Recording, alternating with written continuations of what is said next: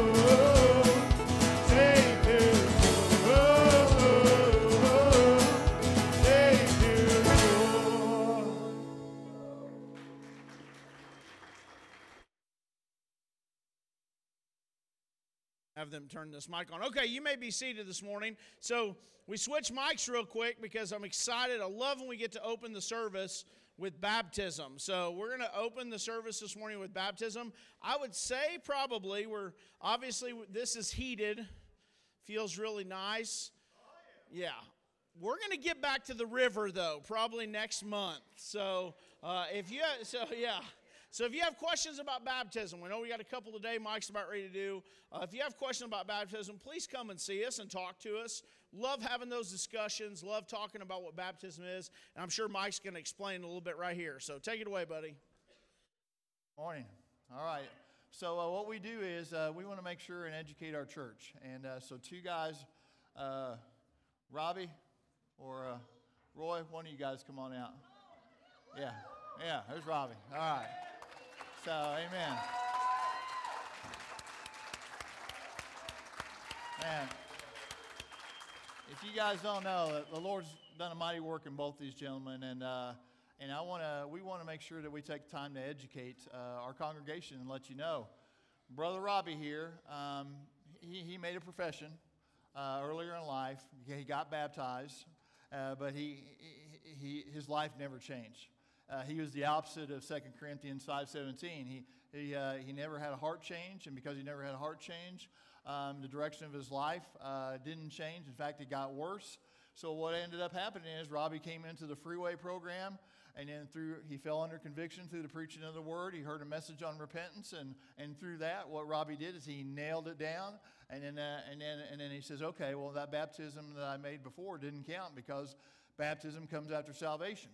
And so he said, Hey, I want to get baptized. And then uh, Brother Roy here, Roy was sprinkled as a baby, right? Wasn't saved, obviously, when he was sprinkled.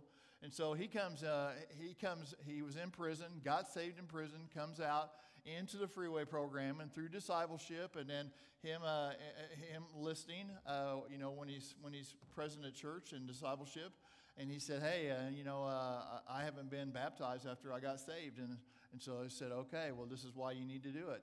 And uh, and so, man, this is this is this is what we're talking about. Two guys, right, uh, that um, that are doing it right now because uh, they learned what they needed to do, and they said, "Hey, I want to get this done and nail it down." So, brother Robbie, come on in here, my friend. Just take. You can pay me later that we're not doing it in the creek. So, yeah, yeah. All right, so go ahead and sit on down, my friend. Oh, yeah, that's nice. All right. So uh, grab hold of my hand. And so, Robbie, have you made a, a have you uh, made a profession in the Lord Jesus Christ? Yes, sir. All right. I, I baptize you in the name of the Father, the Son, and the Holy Spirit. Buried with him in baptism, raised to walk in newness of life. Amen, brother. Oh. Watch your step.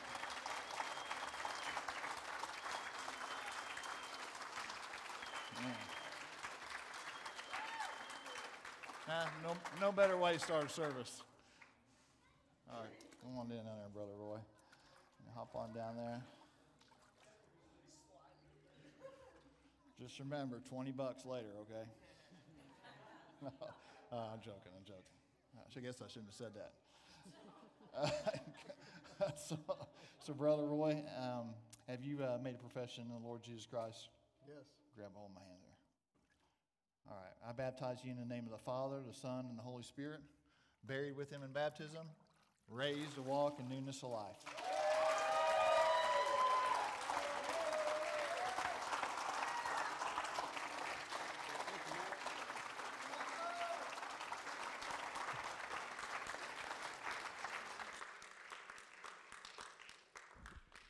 All right, you may be seated this morning.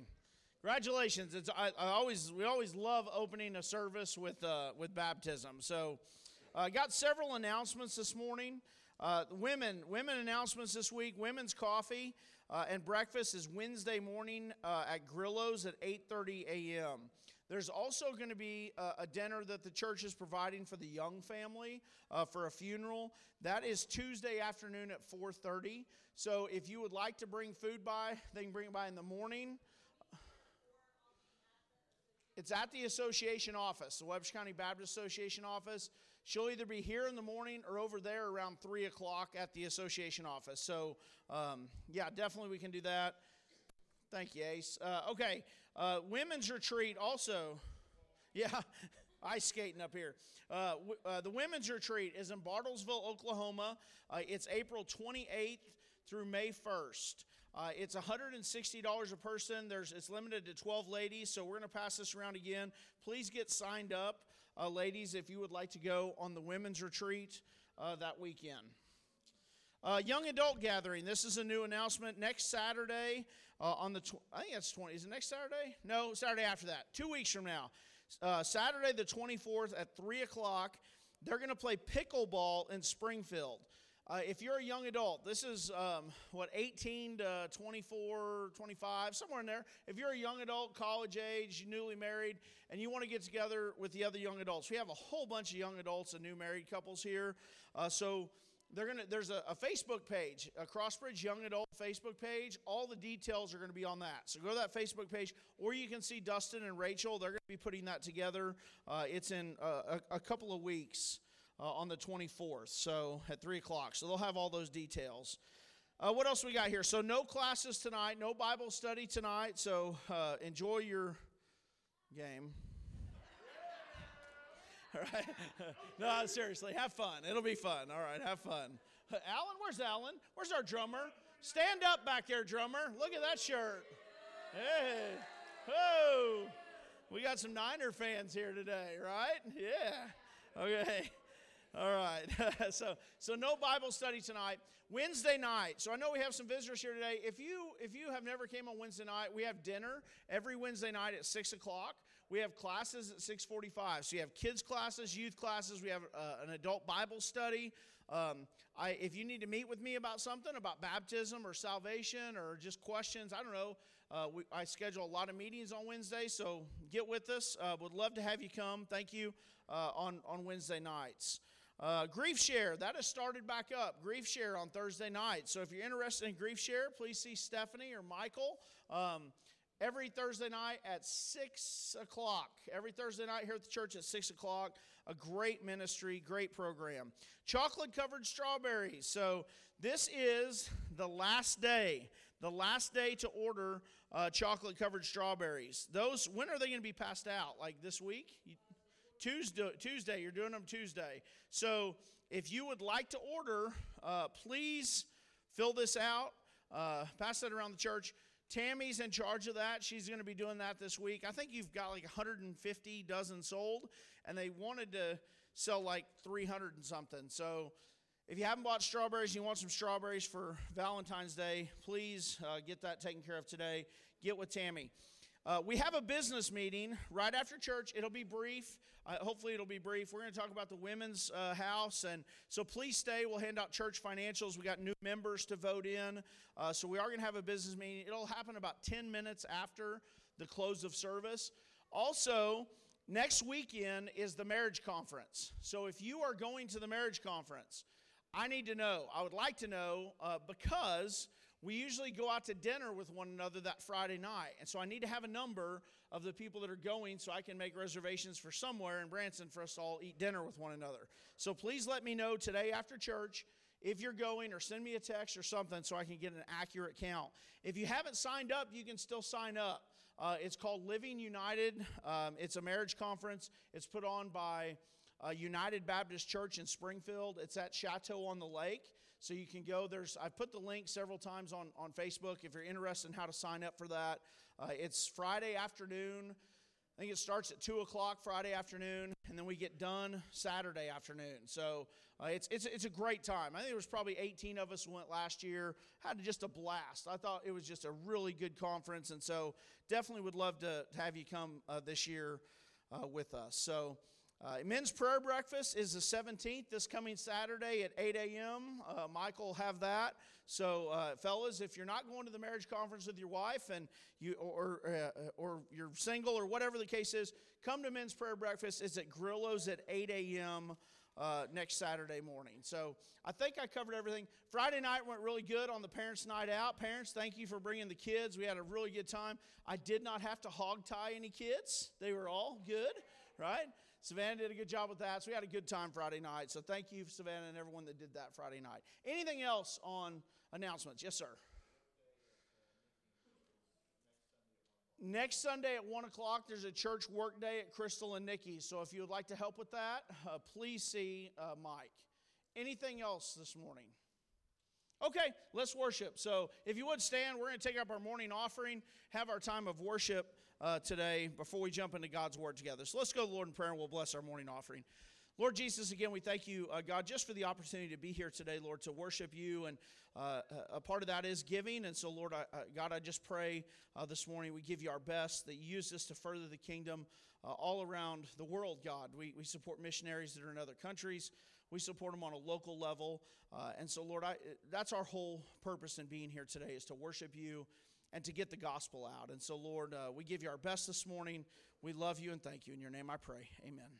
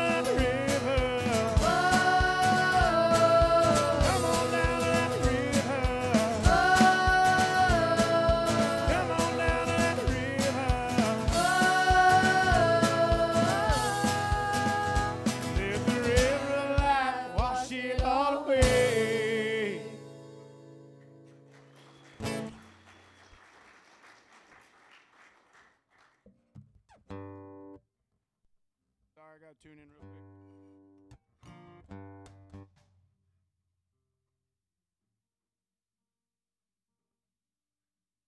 Right, sorry. That was quick. That was quick. All right. So how's everybody doing? Sorry, I didn't even I didn't even say anything this morning. I was just get excited about worship. So, um, baby's here. You all know that. I'm sure you see it on Facebook. Um, if we could keep my wife in your prayers. She's battling a little postpartum, and she probably would be mad that I announced that. But um, just pray for. Uh, it's hard for her right now. So, and that makes it hard on me. So, uh, yeah. So pray for me too that I can have the patience to uh, uh, handle it. I guess I don't know how else to say that, but You know how guys are. We're just like, whatever. Yeah, okay. And then she's just crying, and I'm like, why are you crying? I don't know, babe. Yeah, so anyway, pray for me and her. How's that? This next song is uh, Fill My Cup. And guys, if your cup ain't full, here's the place to do it. For real.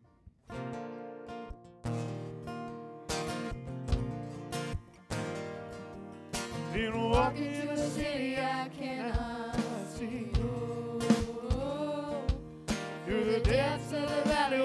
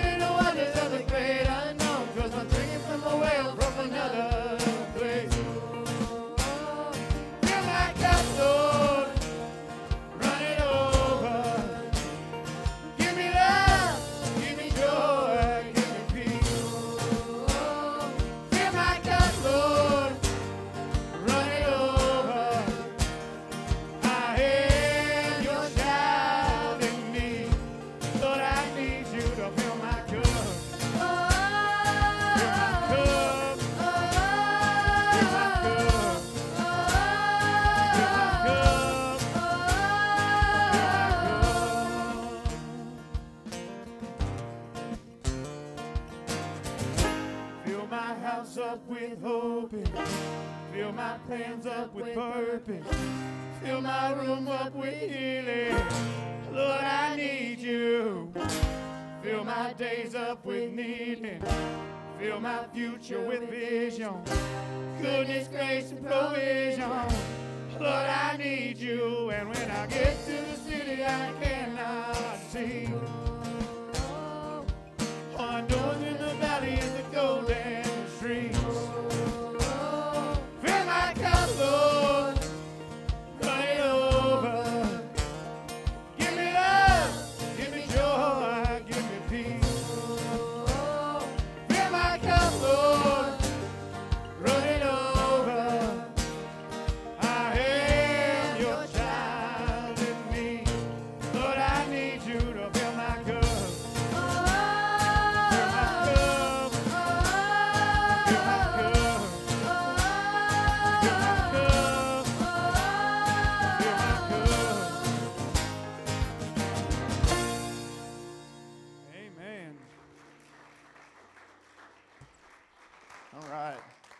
Thank you, guys. Congratulations.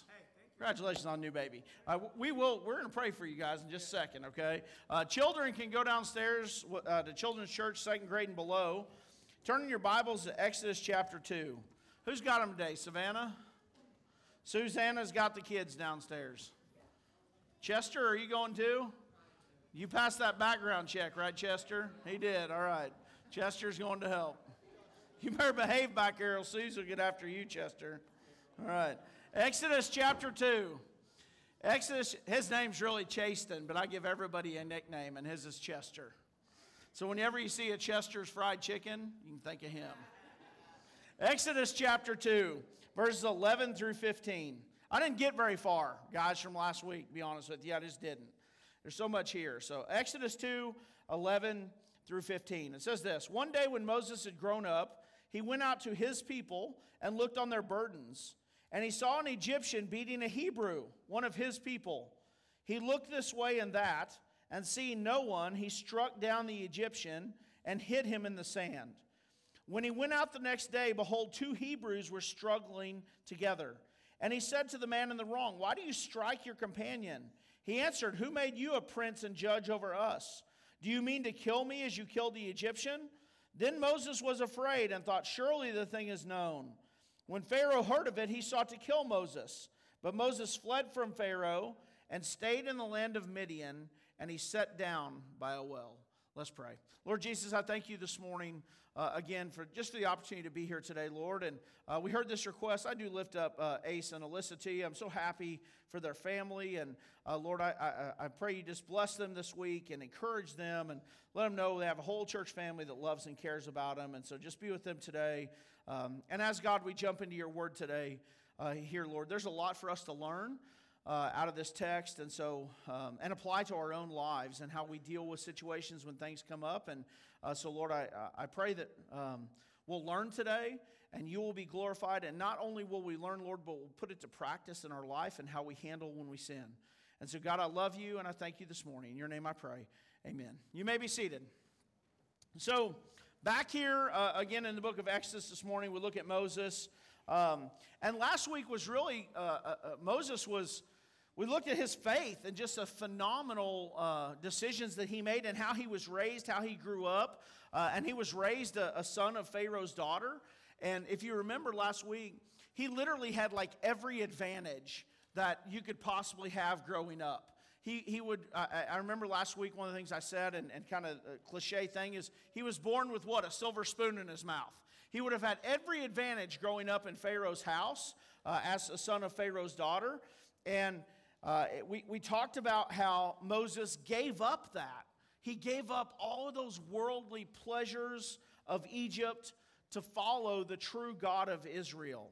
And Hebrews 11 told us that by faith, Moses, when he had grown up, refused to be called the son of Pharaoh's daughter. So he literally chose to be mistreated as a child identifying as a child the people of God. He chose to be mistreated, enslaved. He identified with that because he was identifying with the true God. And so he gave up because Egyptians worship false gods. And so he, but but they had they were the wealthy ones. They had everything. And he gave all that up to follow the true God. And so we too today must forsake the world and follow Christ. That is picking up your cross daily and following him. It's turning from this life of worldly uh, desires that Satan makes desirable to follow Christ. And how did, and we talked about how Moses, how did he learn that? Moses learned all of that faith from his parents who were active in raising him early on. Even though he was the son of Pharaoh's daughter, if you remember, his parents got to raise him up for quite a while uh, as, a, as a child. And, and that told us how impressionable these kids are. Uh, when kids are around you, they watch you, they hear you, they see you.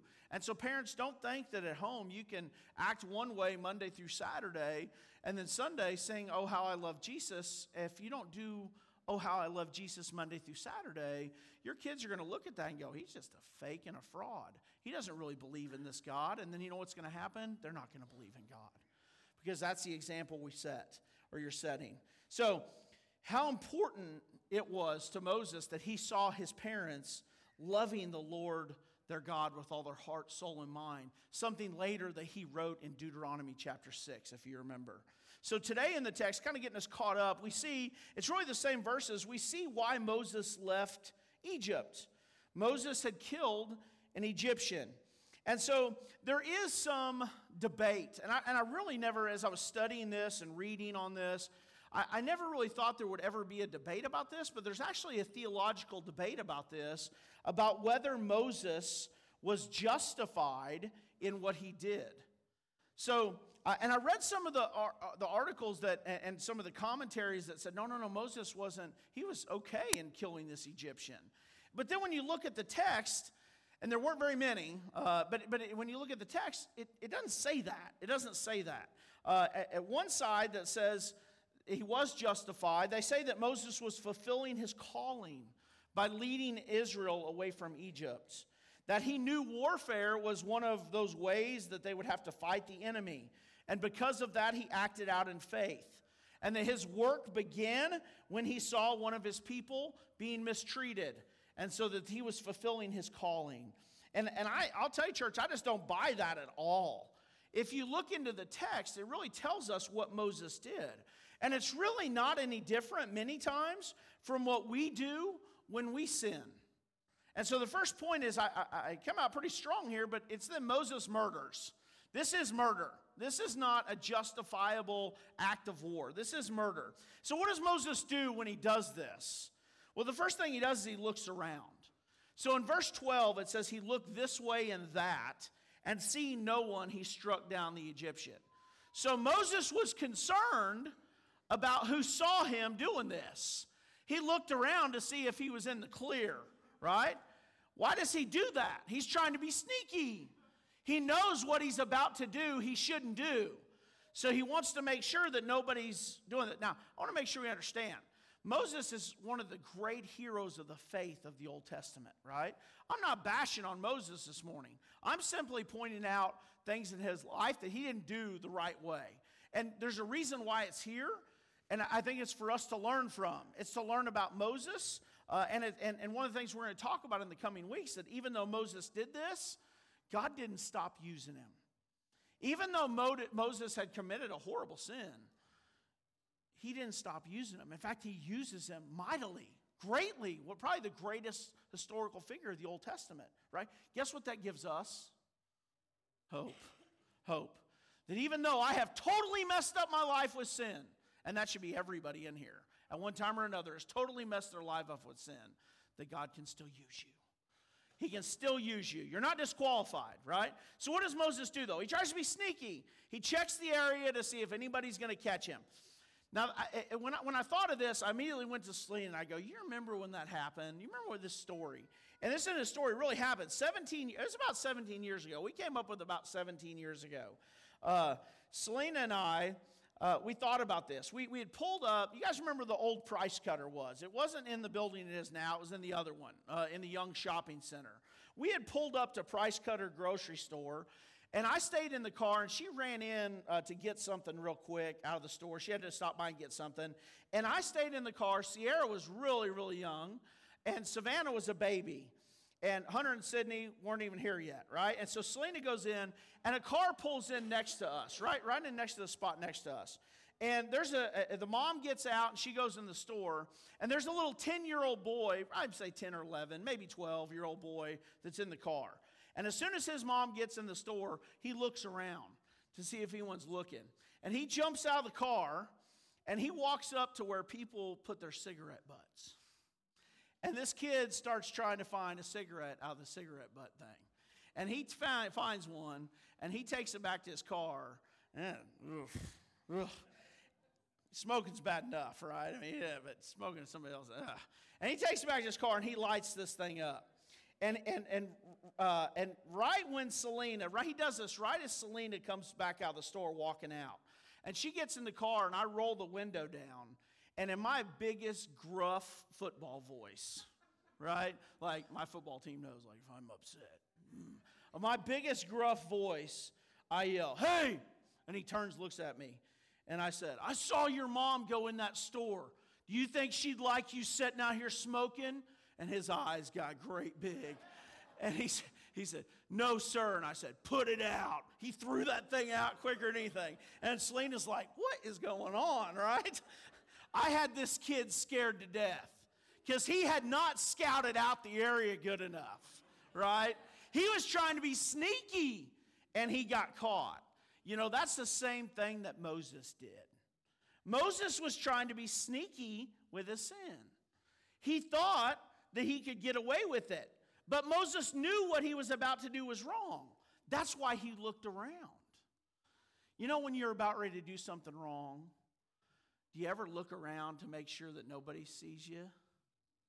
Even adults, you look around to make sure, I know I shouldn't be doing this. You make sure that no one sees it, and you think that you're getting away with it. Listen, there were people that saw what Moses did. But more importantly than people, do you know who sees what we do? God. God. God sees everything that we do. Hebrews 4:13 says this, no creature is hidden from his sight, but all are naked and exposed to the eyes of him to whom we must give an account. That means that there's nothing that God doesn't see. And everything that we do is going to be brought into accounts. Psalms 33 13 says, The Lord looks down from heaven, he sees all the children of men. He sees everything. So listen, we can't get sneaky with God. God's going to see when we're trying to sneak things around. And we may think we can get away with it for a while, but we're not. There's nothing that Moses can do here that God can't see. What a lesson that is for us. That there's nothing that we can do that we think we can get away with that God doesn't see. I think of all the people in the Bible that tried to get sneaky with God. I think about Adam and Eve, right in the very beginning. What did Adam and Eve do? They go hide. They try to hide. I think of Cain. Cain thinks he got away with it. What happens when Cain kills Abel? Abel's what? His blood does what? Cries from the ground to God. He doesn't get away with it. I think of David. David. Now, these are all like, most of these people are amazing historical figures the Old Testament. King David's like, man, God says he's a man after my own heart. But David tried to get sneaky with Bathsheba. What did he do? He sent a letter to have Uriah killed. Nobody's going to see the letter because I'm going to seal it with my own seal. And Uriah will take his death letter back and we'll get rid of Uriah. And that way I can marry Bathsheba and we'll fix this whole thing up. But guess what? God sees it. And what does he do? He sends a prophet. By whose name? Who? Yeah, not Samuel. Nathan. Sends Nathan. He sends Nathan to David. And what does Nathan say? Tells him a little story saying that God sees everything, David. And God seen, you tried to do this behind closed doors, but your punishment's going to be done in front of all of Israel, is what he tells them. I think of Jonah. Jonah tried to sneak around, get away from God, from doing what God told him to do. These are just a few examples of men and women that try to get sneaky. Even lost people, lost people think they can get away with it. They think they can get sneaky. It, didn't, it doesn't work out, and it's not going to work out for us. You might think you're going to get away with something. You might think you're going to get away with the sin. We just don't. We just don't. How else do we know what Moses did there was wrong, was sin? What did he try to do? Moses, after he kills the guy, tries to hide it. He tries to hide the body. Verse 12 says he looked this way and that, and seeing no one, he struck down the Egyptian and hid him in the sand. So, what's Moses try to do? I got to get rid of the evidence. I'm going to get rid of the evidence of this by hiding the body. Hide the evidence of the sin. So when Moses tries to hide the body, what is he doing? When he tries to hide the sin, what is he doing? He's showing a guilty what? A guilty conscience. He knows what he did is wrong. So instead of when we sin, try to hide it, that's, that's a way that you're, the Holy Spirit is telling you if you're a follower of Christ that what you're doing is wrong. What you're doing is wrong. It's a way that the Holy Spirit is bearing witness to you that it's sin. Moses does that, he tries to hide it. I, I, I think of all the other examples too, uh, some of the ones I just mentioned of these people, the same ones I just mentioned, that try to hide their sin. Adam and Eve hiding in the Garden of Eden. They try to hide. Elijah tries to hide out in a cave. He's scared of the dangers and challenges he faces instead of just trusting God. King David hides just by committing more and more sin. He tries to hide the sin by piling more sin on top of it. I got to hide this sin, so I'm going to sin some more and put that on top. And you know what starts happening? You know how you know how big problems of sin happen, honestly? They don't happen with big problems of sin all at once. They happen with little sin. And then little sin, when you don't take care of it, turns into a bigger sin. Because then you know what you have to do? you got to try to lie to cover up that sin. And then you got to try to sin to cover up that sin. I, there was, a, there was a, a, lawmaker, I think, here recently that was kicked out of the House of Representatives. One of the first times in, I don't know, ever, I think. And he was from New York. He was a Republican from New York that he ran for office. He was voted in. And then they started seeing all the stuff that he said about himself wasn't true. like where he got a degree, where he got an education, where he worked. He said he worked at all these places. So some, some reporters, which we- don't really have very many true reporters today that actually want to report, another sermon on that, I guess. But they don't. They just don't. They, they'll just take, well, we'll just try to smooth. We have propaganda machines, right? That's just the truth. So, but a reporter actually decides to report a little bit and do some digging on the person that he's supposed to, and they find out, well, that's, the college says we don't have anybody by, they got a master's degree from here. And what happened is this guy started lying. And it compounds over and over because he has to cover that lie. And then he got to cover that lie. And then you got to cover that one. And soon his whole life is a lie. And he's elected to Congress. Man, voters not doing their job. Whew. But he's elected to Congress. Right? And Congress finally says, Well, your whole life's a lie. You're not, we're going to vote you out. And the Congress kicks him out. The other representatives vote to kick him out. But, but it all starts with a little sin. Here's, here's a really a, a- a truth here. Listen, if you'll take care of little sin in your life, you don't have big sin to take care of. If you just take care of the little things in your life you know are wrong, it's not going to compound itself. But here, we compound this, it gets compounded. We should learn from these examples. If it doesn't go good with them in, in Scripture, do you think it's going to go any better for us when we do the same thing? No. It's something to, to we, we can't get sneaky with God or think that we can hide our sin from God.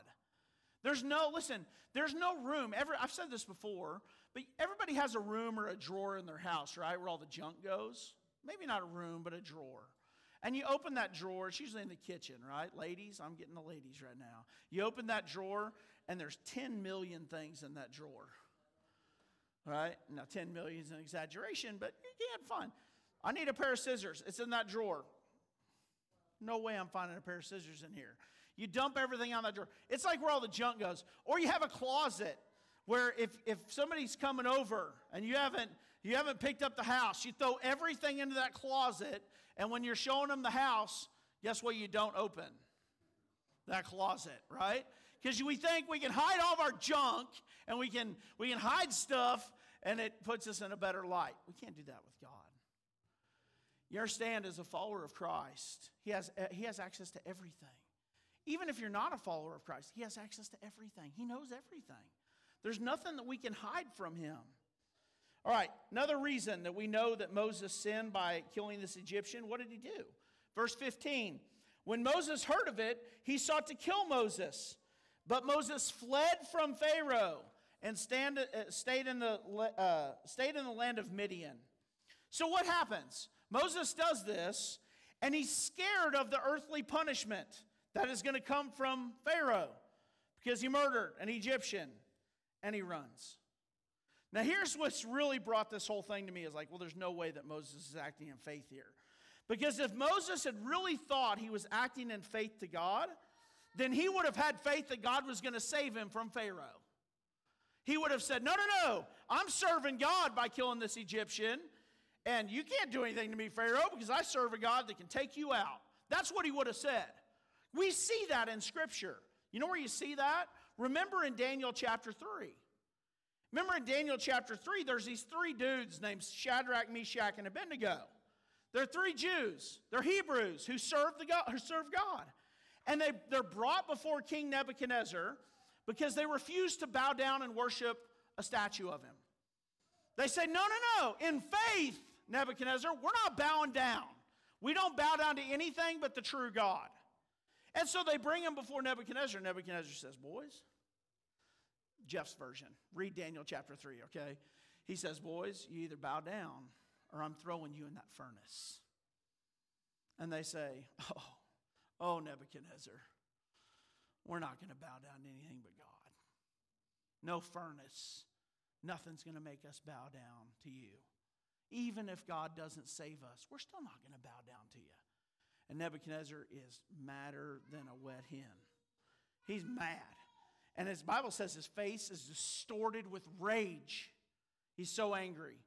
He's so angry because he's the king and you're going to bow down to me. He says, Heat the furnace seven times hotter than you've ever heated it. They heat that furnace so hot. I don't know if any of you have a wood stove. I have an outside wood stove. When you open that thing, you better be careful. You better crack it a little bit, get a draft going, because if you just open it real quick, you know what happens? The flames shoot out and they can burn your eyebrows off. so you got to be careful. Nebuchadnezzar's soldiers open that door and flames, it's so hot, the flames kill them. They take Shadrach, Meshach, and Abednego and they throw them into the fire. Guess what happens? God saves them. He saves them. In fact, it says something like a, the Son of God or an angel of God is in there with them walking around. And they pull them out, not even a burn. They don't even smell like smoke. I don't put wood on my fire before church service on Sunday morning or on Wednesday night because I'll smell like smoke.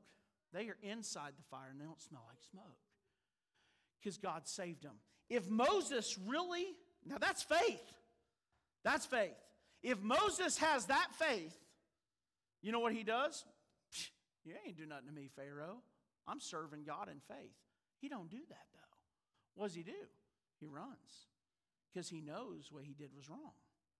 So he runs. He runs. He shows by his actions that it was sin. Now, once again, I'm not picking on Moses. We have all acted like Moses in our own lives. Moses sinned. We sin. So, the question this morning, and what we learn here in this text, is not whether we're going to sin, okay? It's how we're going to handle it when we do. Now, here's the meat and potatoes of this sermon this morning.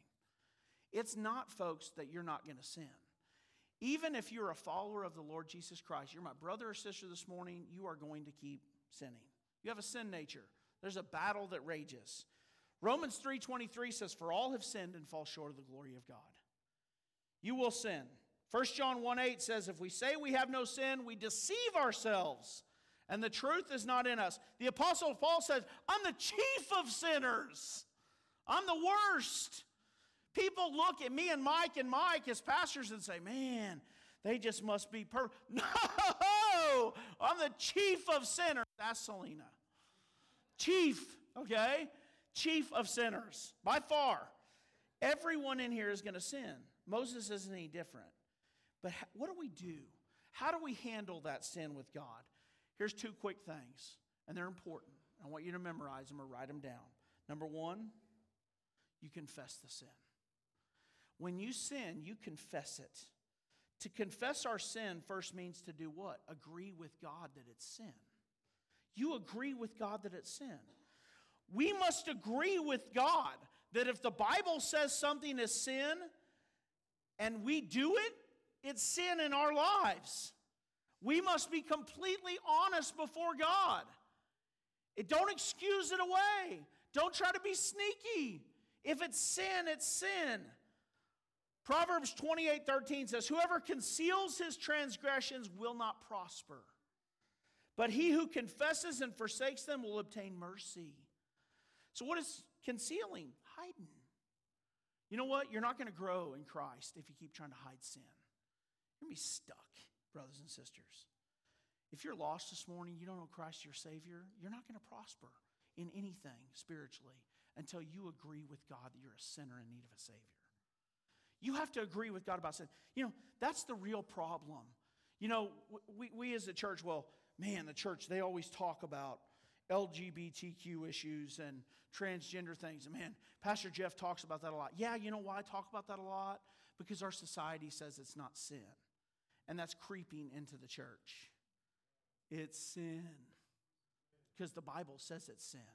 If society was hung up on thievery and they said, oh, you can, which they kind of are because they let people steal and don't punish them. But if, if that was the big thing, guess what Pastor Jeff would talk about? Thievery, right? Because the Bible says it's wrong. So you have to agree with God, not excuse it away and say, well, this is just my lifestyle and this is how I want to live my life. Well, yeah. Then live a life of sin alienated from God because that's what you're doing. But the church should never embrace that because it's wrong. It's sin. Just like adultery's wrong, just like cohabitation before you're married's wrong. Ooh, hmm, hmm. Yeah, that's right. It's wrong. It's sin. You come to me or Mike or Mike and you say, Oh, I, we love one another. Will you marry us? And you're living together in sin? Guess who's not marrying you? Me or Mike or Mike. Go to a judge, right? So we have to agree with God. When we confess our sins to God, we do so humbly before Him. You know why we teach? One of the littlest things you do with children? You teach them when we pray to do what? We usually say? Bow your heads in prayer. You know what bowing your head is? It's acknowledging that you are nothing before the creator of the universe. You bow your heads humbly. It's a sign of submission to God. We come before Him humbly confessing our sin. And for lots of people, that's a real problem. That's a real problem. They get hung up right there because you know what people want to do? Naturally, you know what we want to do? We want to justify ourselves. We want to justify ourselves. We try to hide the sin, run from the sin, be sneaky with the sin, or just say that it's not sin. And we justify ourselves. Or it's somebody else's fault. Well, I mean, they made me do it. I mean, you don't understand the person I have to deal with, or you don't understand this or that, right? No, no, no, no, no. You know what David said? Nathan said to David, You're the man. He told him a story. You guys remember the story? Try not to carry on too long, but here's the story. He said there's a poor farmer, poor, poor man, who had nothing. He had one little lamb, one little lamb. He fed it from his own table. He raised it like a child. And there was a rich man who had many flocks. The rich man decided to have a party. Instead of taking one of his from his flock, he took the poor man's lamb and he he killed it and he roasted it and he fed it to his guests. And David said, Nathan, or Nathan said to David, Nathan said, David, what should happen to that rich man? And David flew into a rage and he said, That man should surely die. He should have to pay back sevenfold of what he stole from that poor man. And you know what Nathan said? You're the man. That's you. Because God blessed you with all this stuff and you despised the word of the Lord, and you stole Bathsheba, and you killed Uriah. You're the man, David. And you know what David didn't do? David didn't go, oh, but somebody else's fault. It's, it's somebody else's fault. You know what David did? He confessed his sin. He said, I have sinned against God. He agreed with God that it was sin. You know what God said? God said, Yes, you're not going to die for this sin, but you're going to be punished. Right? David agreed with God. And God said about David, he's a man after my own heart. That's amazing. It's amazing. We have to confess the sin. And when you confess sin, what does Scripture say? 1 John 1 9. If we confess our sins, he is faithful and just to forgive us our sins and cleanse us from all unrighteousness. He cleanses us, he forgives us if we just will humble ourselves before God. You know, in the, in the first part of the Sermon on the Mount, in chapter 5, you know, there's these things called, you know what they're called? The Beatitudes. You know what one of those are? It's Matthew 5 3. Blessed are the poor in spirit, for theirs is the kingdom of heaven. You know what poor in spirit means? It doesn't mean financially poor, it means broken before God about your sin. It means you're spiritually broken, that you know apart from Christ, you're nothing. You confess your sins and you're broken over your sin. And when you do that, you know what happens? You have salvation. You receive salvation. You have salvation. Poor in spirit means broken over sin. All right, so last point. After we confess the sin, what do we do? Where's this word now? Forsake sin. You forsake the sin. Jesus gives us an example of this. He, he, he catches a woman.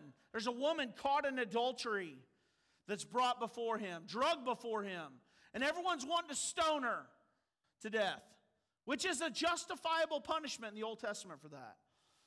And Jesus says, he bends down, he writes in the sand. We don't know what he wrote. May he wrote some Ten Commandments. I don't know. May he wrote the law. We don't know. We're not for sure. Jesus writes in the sand, and he looks at all the accusers. He says, You who are without sin, you throw the first stone. Suddenly, like, oh, I've got sin. And they start dropping their stones and they leave.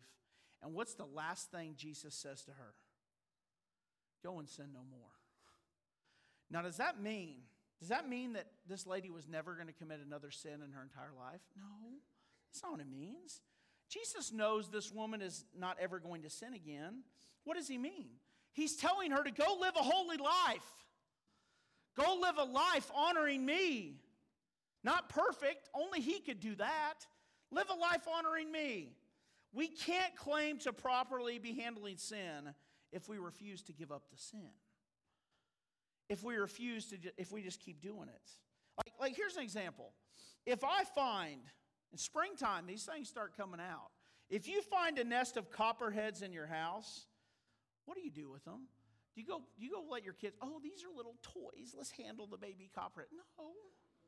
No. Some of you'd probably light a match and burn your house down. Right?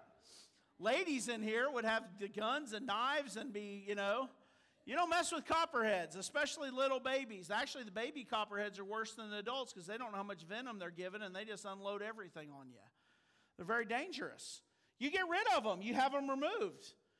If you're told you're sick and you have cancer, you don't just go about your life business as usual, right?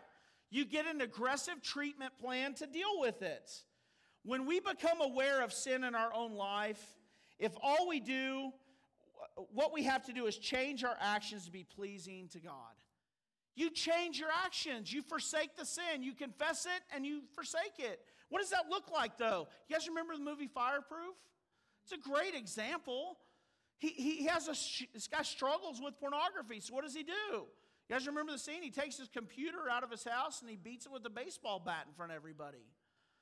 There are some of you this morning who probably need to rip your computers out of your walls and beat them with a baseball bat. Or you need to take your phone and throw it away. Men. Because I know what statistics say pornography use in the churches. It's almost just as high in churches as the outside world. But you know what? You think you can get away with it, you think you can hide it. All those things we just talked about. And you don't grow in Christ. And you become stale and stagnant in your faith instead of confessing it and forsaking it. Getting the things out of your life, establish new habits, avoid certain people. Hey, listen, if you struggle with alcohol, don't start a ministry in a bar, right? Don't go hang out at the bar on Friday night and eat dinner. Be smart. You, you, you, you avoid certain things. You get reliable friends that will hold you accountable. Proverbs 18 24 says, One who has unreliable friends soon comes to ruins. Listen, the people that we hang out with and we associate with will either help us overcome sin or lead us into sin. So, the people that you should be friends with and you hang out with and you take advice from should be giving you godly counsel, not leading you into sin. Maybe you need to get new friends. Maybe you need to hang out with different people. Listen, you know what? You know what the amazing thing is? You know what God does? He establishes a church for that. He gives us brothers and sisters in Christ that we can love and encourage one another and live life with. When we are properly handling sin in our lives and not being sneaky or hiding or running from it, you know what happens with your life? It changes. You grow in Christ.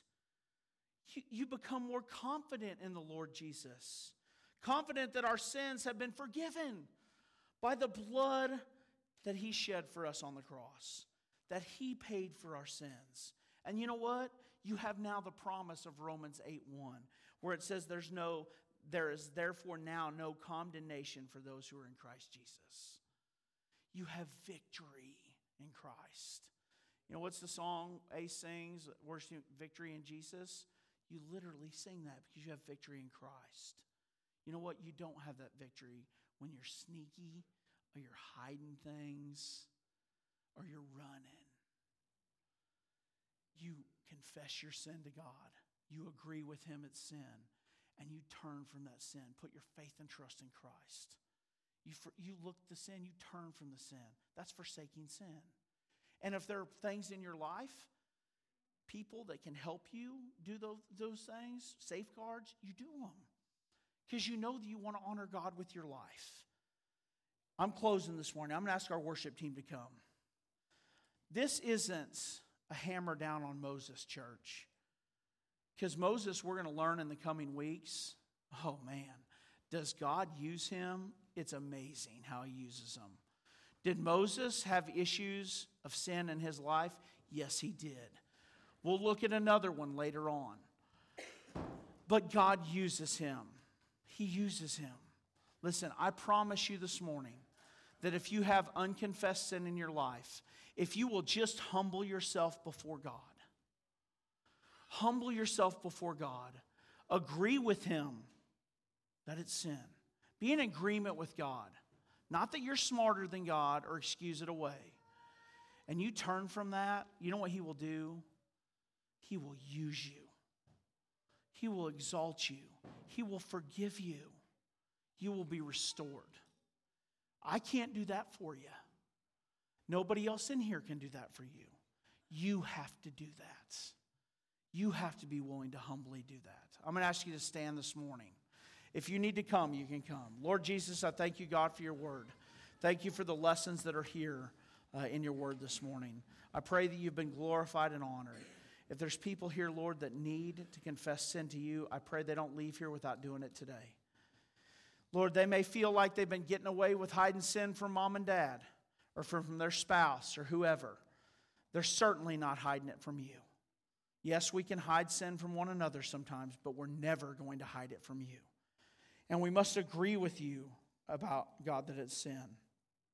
I pray this morning that you work in hearts and minds and there's change. In your name I pray. Amen.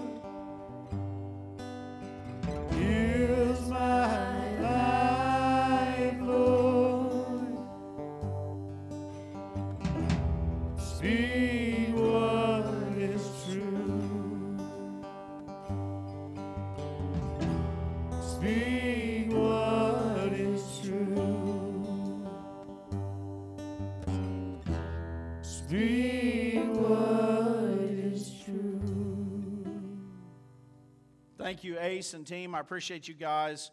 Uh, benediction for today. So we're gonna have a we're gonna have a business meeting. About 10 minutes. Give you guys about 10 minutes to talk and hug and uh, all that good stuff, and uh, and then we'll have our business meeting. Uh, here's the benediction. So when we confess sin and we forsake sin, the Scripture says that He's faithful and just to forgive us. Now look at this. This is amazing. Hebrews 10 17 says, I will remember their sins and their lawless deeds no more. Hmm. Man. So all those horrible things that we've done in our life, he don't even remember. Doesn't remember them. Puts them away. That's amazing. That is an amazing verse. That means when you confess it, he says, I don't remember this anymore because I paid for it. I paid for it. Now, who, who's going to try to remind you? Satan. Satan, you're not good enough to serve God. You're not good. Do you remember what you did? You calculate. He's not going to use you. He knows he, Satan can't have your soul. When Jesus saves you, you're saved, right? You know what he can try to do? Make you ineffective for the kingdom. You got to have promises like this where God says, I don't remember your sin anymore. I'm thankful for that. Now, here's, here's, the, here's the challenge of this, though. If God doesn't remember our sin anymore, we shouldn't remember it anymore. And when somebody sins against you and asks for forgiveness, you forgive them with that same type of forgiveness. And don't remember their sin anymore. Uh, that's challenging, church. Mike, close us in prayer, would you, brother?